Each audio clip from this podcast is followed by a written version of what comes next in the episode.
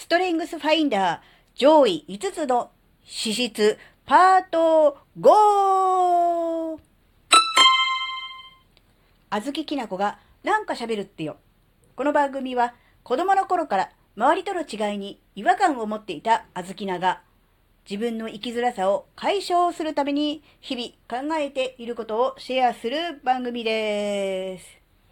こんにちは、あずきなです。皆さんお待ちかねのストレングスファインダー上位、34個のうちの上位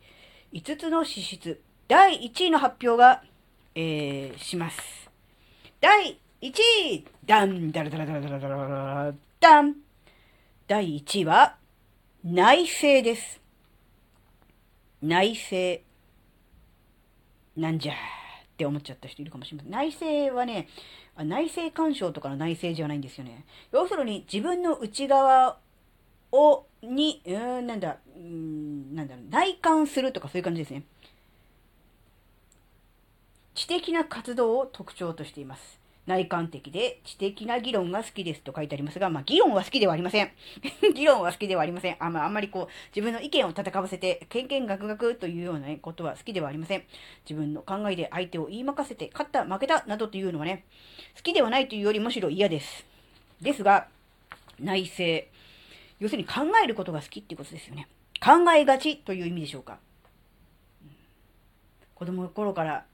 考えすぎ、気にしすぎと言われて生きてきました。そしてそんな自分をダメだなと思って責めたりもしました。まさかそれがあずきな最大の強みだとは思ってもみなかったんですね。これは本当にそうかと。納得は納得なんですよ。別に間違ってもいないし、そりゃそうだなと思っていたんですが、強みと言われると、そうなんかなという気は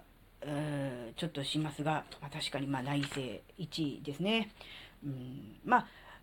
ずきらの収録をね、たくさん聞いてくださってる方、あるいはね、電子書籍を読んでくださった方はよくわかると思うんですが、この人そういう人だなと、考えすぎというか、よく考える人、内省の人だなと、自分の内側を探求するのが好きな人だなというのはね、よくお分かりいただけるのではないかと思うんですが、そういう意味では大納得の1位ですね。まさかでもこれが強みって言われちゃったら、もう本当にどうしたらいいのかって思うんですけど、で、以前にも、テストを受けたという話をしました。今回のこのテストをですね、実は7月に受けたわけですね。なので3ヶ月、4ヶ月経っているわけですが、その以前にも2年前、3年前にも、受けたわけです。で、その時はね、上位5つの資質が、5つ出てくるだけで順位付けはなかったんですね。その中にも内省というのはありました。だからもしかしたらその時も1位だったのかもしれませんが、上位5つの中に内省は入っていたわけですね。なので、内省というのは、あずきな本来持っている、資質、なのだろうというのは、そうなんでしょうということですよね。こんなことを書いていますね。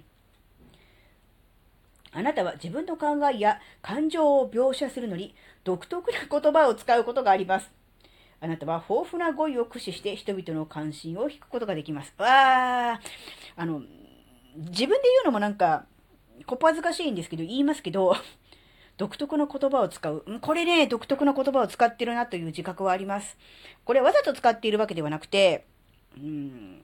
結果的にそうなってるだけなんですけど、前も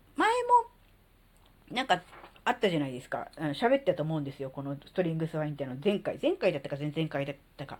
癖がある表現をする人が好きっていうのを言ったと思うんですけど、やっぱこの微妙で絶妙な言い回しっていうのに面白みを感じるっていうのは、対他の人の、言葉、発言、喋り、文章もそうですが、やっぱり自分自身にもそれをやっぱり同じように持っているんだなっていうことですよね。粋な計らいとかね、そういうのをね、見るとおーって思いますよね。合ってますね。それから日常の緊張、圧力、ストレスなどから逃避しますって書いてありますね。逃避は現実逃避の逃避です。当たってる、要するに自分の世界に逃げ込むってことですね。頭の中に作った自分の考えの中に、逃げ込むことによって、安全基地の中にね、逃げ込むっていうことだと思うんですけど、もう当たってますよね。これは本当に。なので、ただのテストのはずなんですけど、これ変な占い師とかだったらめっちゃ課金しちゃうレベルで当たってますねっていう言い方もどうかと思うけど、そういう感じですね。あなたは知的な言葉を自在に使えると前向きな気分になるでしょう。あなたは自分が選択した言葉が他の人の思考を刺激したとき、言葉に対する喜びが倍増するはずですと書いてあります。これはやっぱり、その通り。もう全部自分のいろんなものを見透かされてるようであんまり言いたくないんですけど、そうですね、やっぱりそういうところがあります。Kindle 本を出版する、文字を書くということと、音声配信で、こうやって喋ってるっていう、話すっていうこと、両方とも言葉を使ってますよね。でその言葉というのは、意識はしてないです。結果的にそうなっているというだけですが、やっぱりその、自分の発言あるいは文章によって、こういうことを考えましたとかね、リスナーさんとか読者の方がこういうことに気づかされましたなどというようなレビューやコメントをいただくとやっぱりとっても嬉しいですよね。やっぱそれはやっぱりそういう側面があるんだろうなということですね。そしてですね、盲点に注意しましょうっていう欄があるんですけど、盲点としてですね、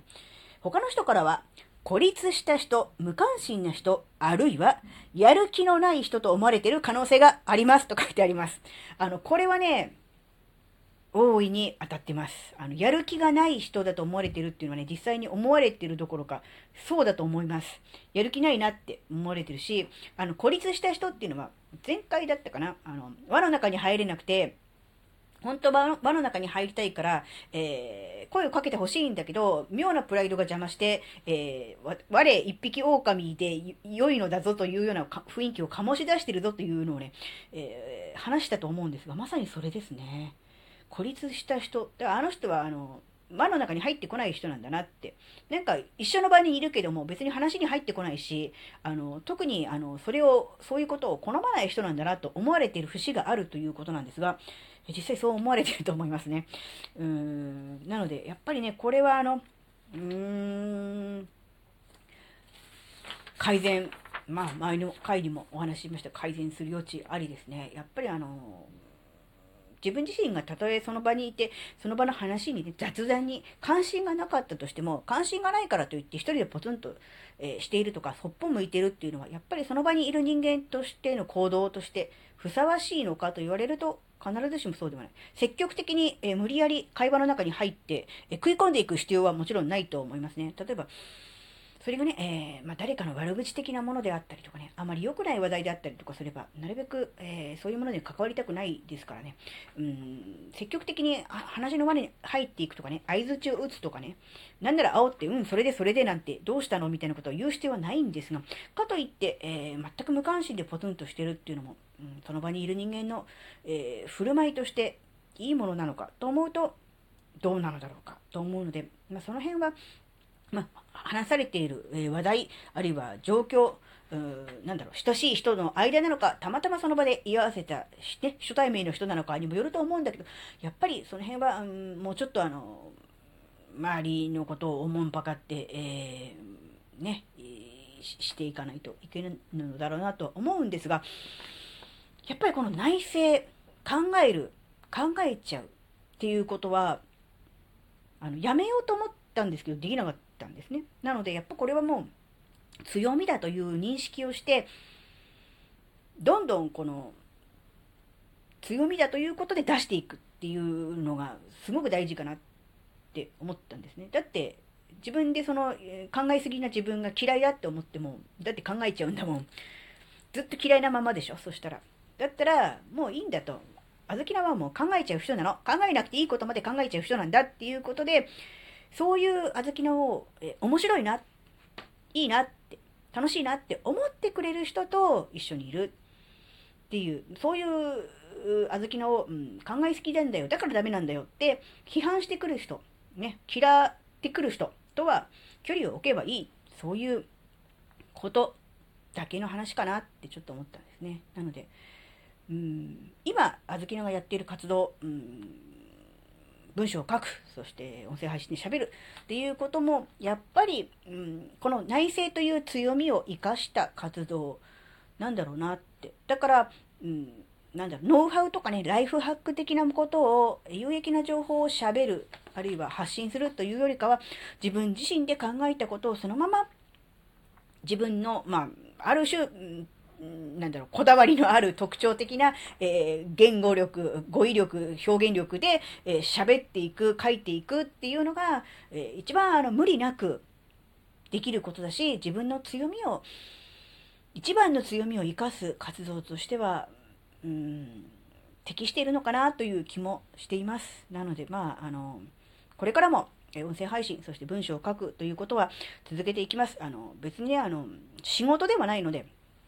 収益になるとかお金になるとかそういうことではなくて、自分自身のね、存在そのもの、あずきらの存在そのものの価値というと、大げさかもしれませんけど、それのために続けていこうかなっていうふうに、そういうふうに思っております。はい、どうでしたか。5回にわたってお送りしたストリングスファインダー上位5つの資質ね、ぜひ興味持った方はテストを受けてみて、自分はどうだったのかなとかね、こことこことここ、あずきなさんと一緒だわとかね、全然真逆だわとかいろいろあると思うんでね、ぜひやってみてくださいね。はい、ここまでお聞きくださりありがとうございました。それではまた次回お会いしましょう。バイバーイ。